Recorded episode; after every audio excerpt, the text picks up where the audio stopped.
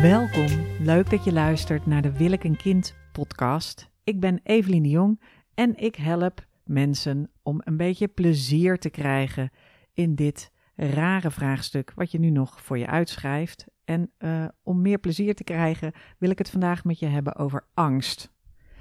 Angst, bang zijn. Want dat is een heel groot element bij zo'n kinderwensvraagstuk. En angst is besmettelijk. Van bang zijn, je hebt dat uh, gezegde, men lijdt het meest aan de angsten die men vreest.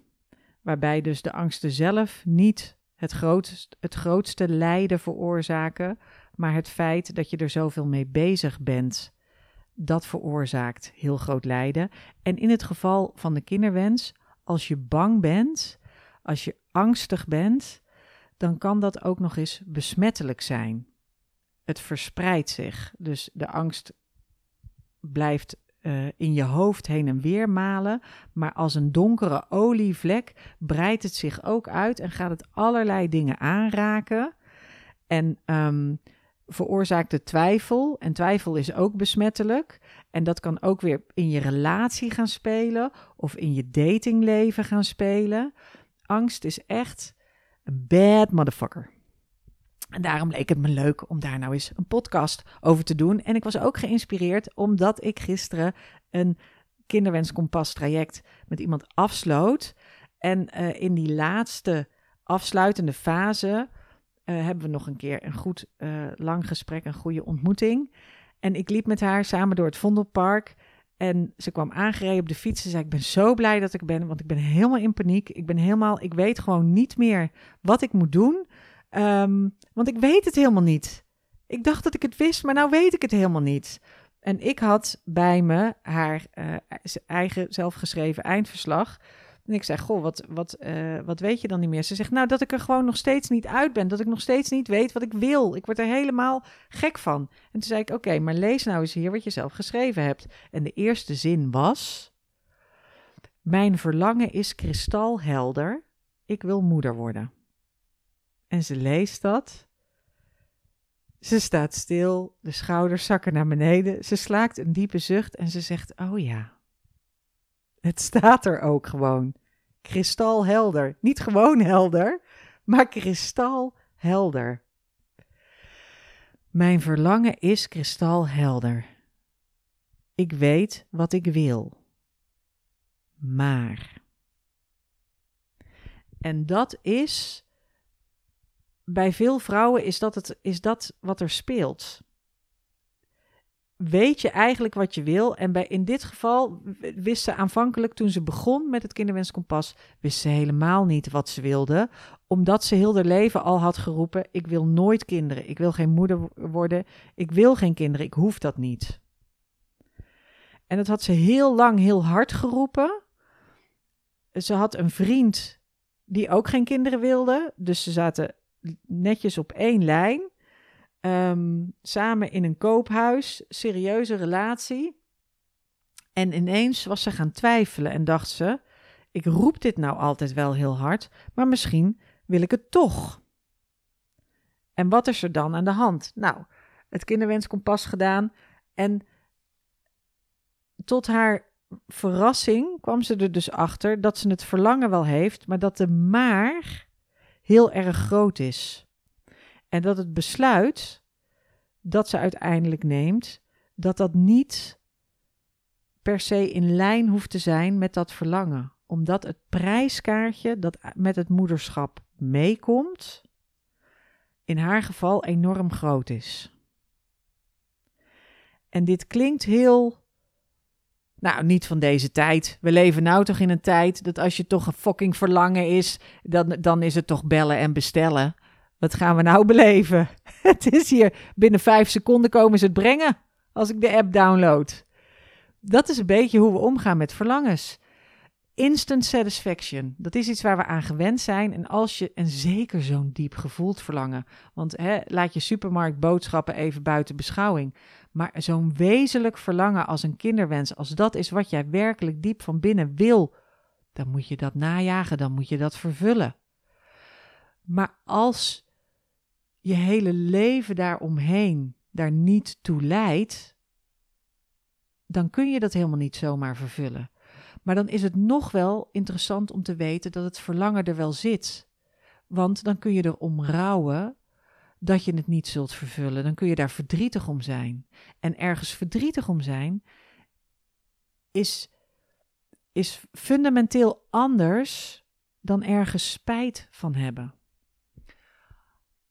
Als je ergens verdrietig om bent en ergens om rouwt en, en daar pijn van hebt, dit is geen verkoopverhaal, merk ik wel.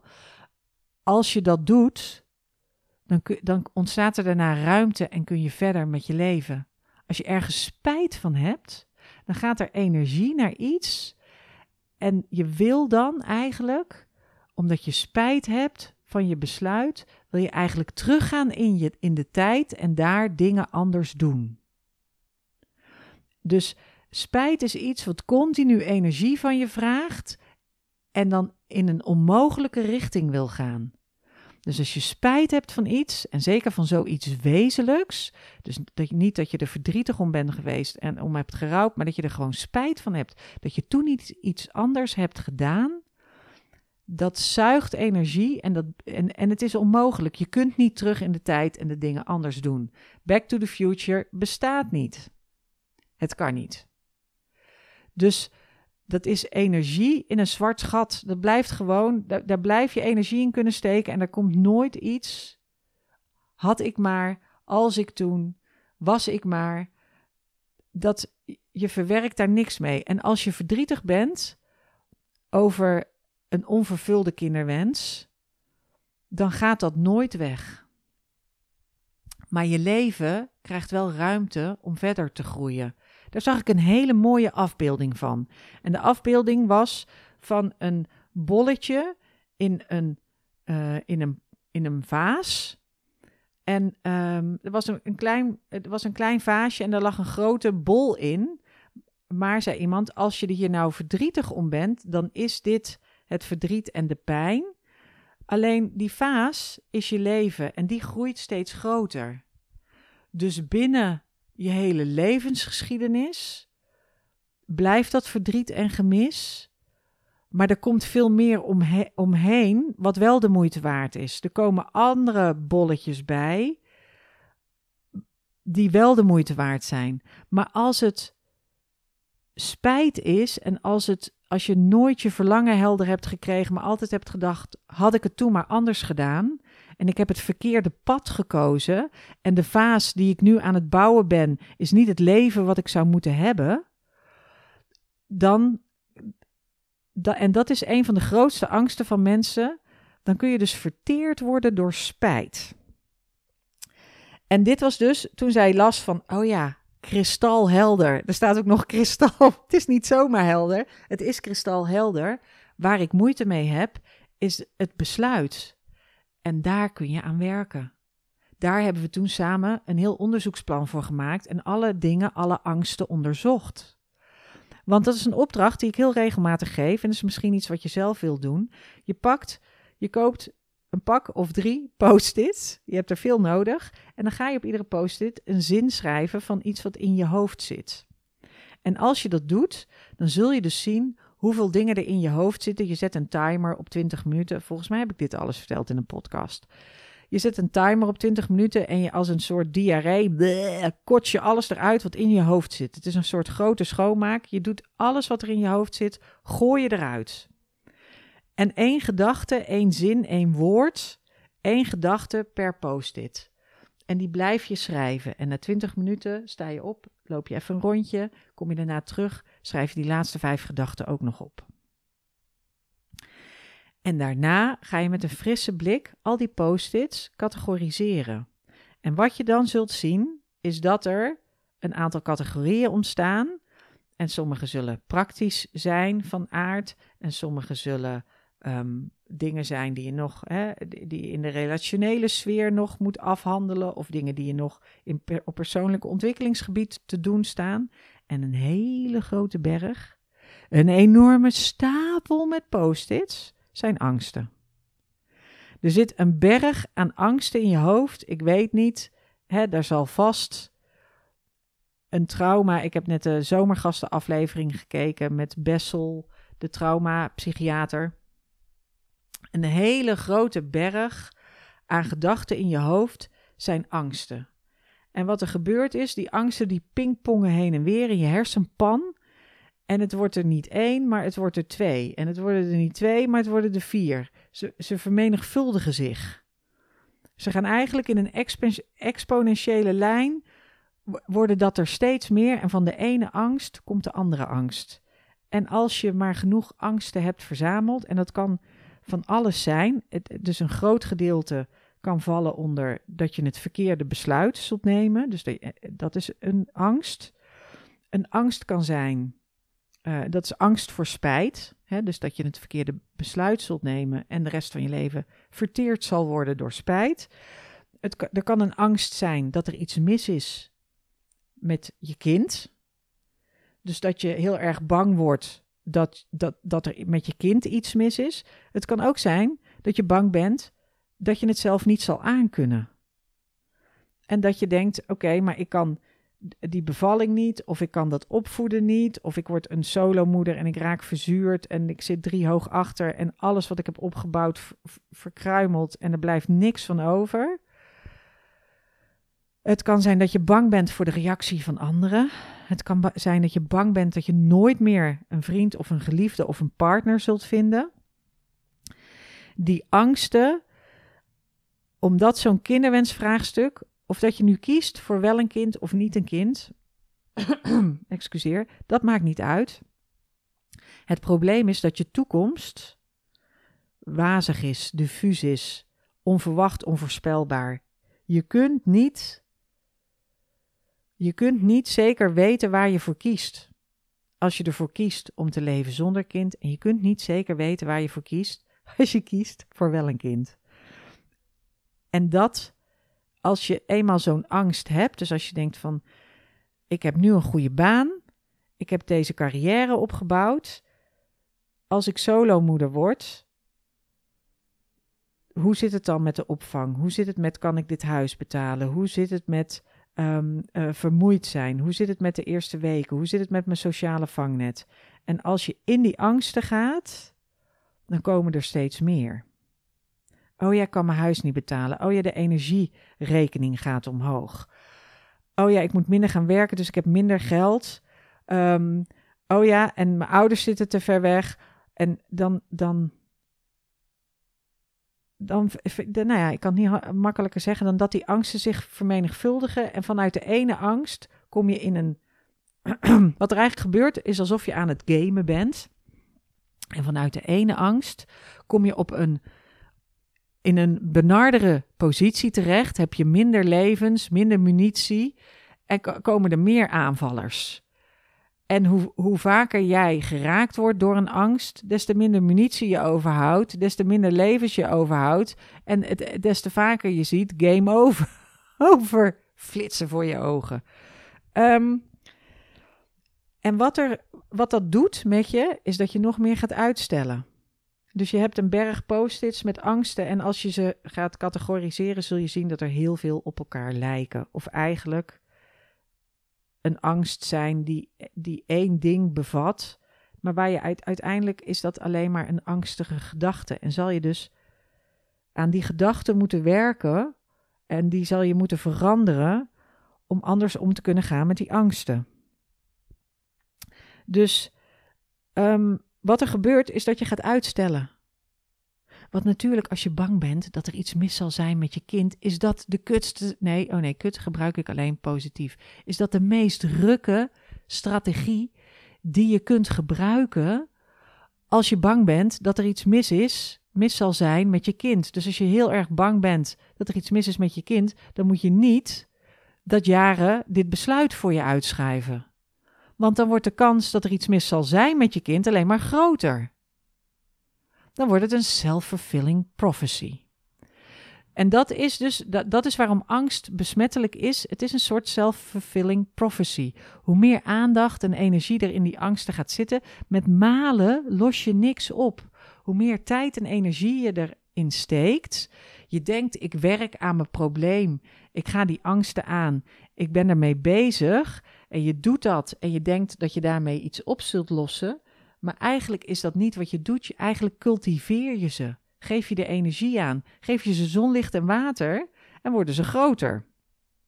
Nou is dit allemaal heel negatief over angsten. Angsten hebben ook een positieve werking, want onder druk van je angsten kom je in actie. De reden dat je naar deze podcast luistert is waarschijnlijk omdat je fucking bang bent dat, er, hè, dat je te laat bent of dat je spijt zult hebben. Of, uh, dus angst maakt ook dat je in beweging komt.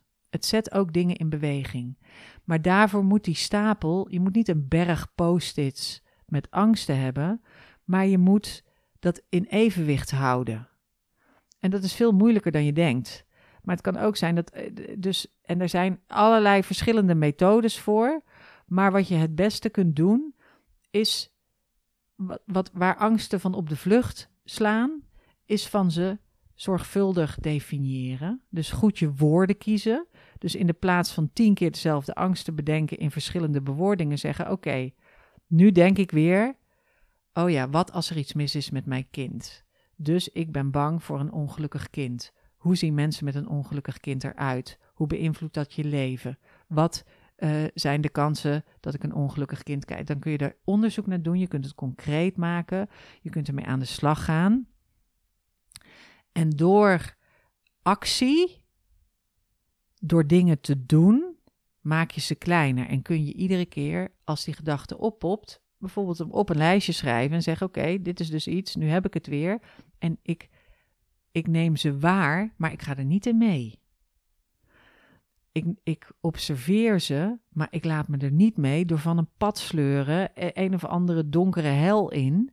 Ik ga niet mee met al die angsten. Ik mag misschien best malen, maar niet bij het opstaan, tijdens de lunch en bij het naar bed gaan. Ik mag alleen maar malen als ik mezelf daar toestemming voor geef, een half uurtje, en dan schrijf ik het ook van me af. En daarna niet meer. En als ik zo bang ben voor dat er iets mis kan zijn met, met mijn kind, dan ga ik onderzoeken naar waar komt die angst vandaan, wat kan ik ermee, hoe maak ik van deze gedachte die mij frustreert, die me belemmert, waardoor ik mezelf ga saboteren, waardoor ik geen actie onderneem, waardoor ik lam geslagen raak.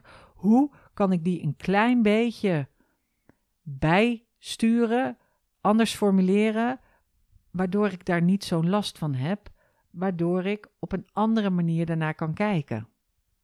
En dat is, eh, dus er zijn veel mensen die werken dan met positieve affirmaties. Dat vind ik oké. Ik denk alleen dat je heel goed moet opletten dat het geloofwaardig is voor jezelf. Dus als je uh, bang bent voor dat er iets mis is met je kind, dan helpt het niet om steeds te roepen met ik krijg een gezond kind waar niks mis mee is. Ik krijg een gezond kind waar niks mis mee is. Ik krijg een gezond kind waar niks mis mee is. Omdat uiteindelijk wat je daarmee doet, is gewoon toch de angst cultiveren dat er iets mis mee is. Omdat je, omdat je dat gewoon niet gelooft. En het gekke is dat heel veel mensen denken: ja, maar als ik ermee aan de slag ga, als ik er werk van ga maken, dan worden die angsten nog groter. Maar dat is niet waar. Ze worden alleen nog groter als je ze cultiveert in je hoofd. Als je ze tastbaar maakt, als je ze concreet maakt, als je ermee aan de slag gaat, dan zie je soms wat erachter zit. Dan zie je soms um, uh, aan welke knoppen je kunt draaien. Niet soms. Je kunt, er zijn knoppen waar je aan kunt draaien, waardoor je ze zachter kunt zetten.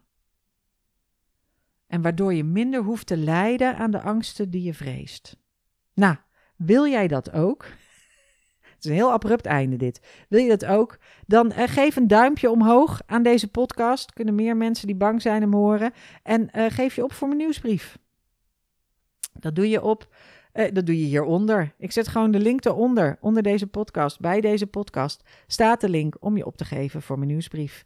En ik help mensen op allerlei verschillende manieren.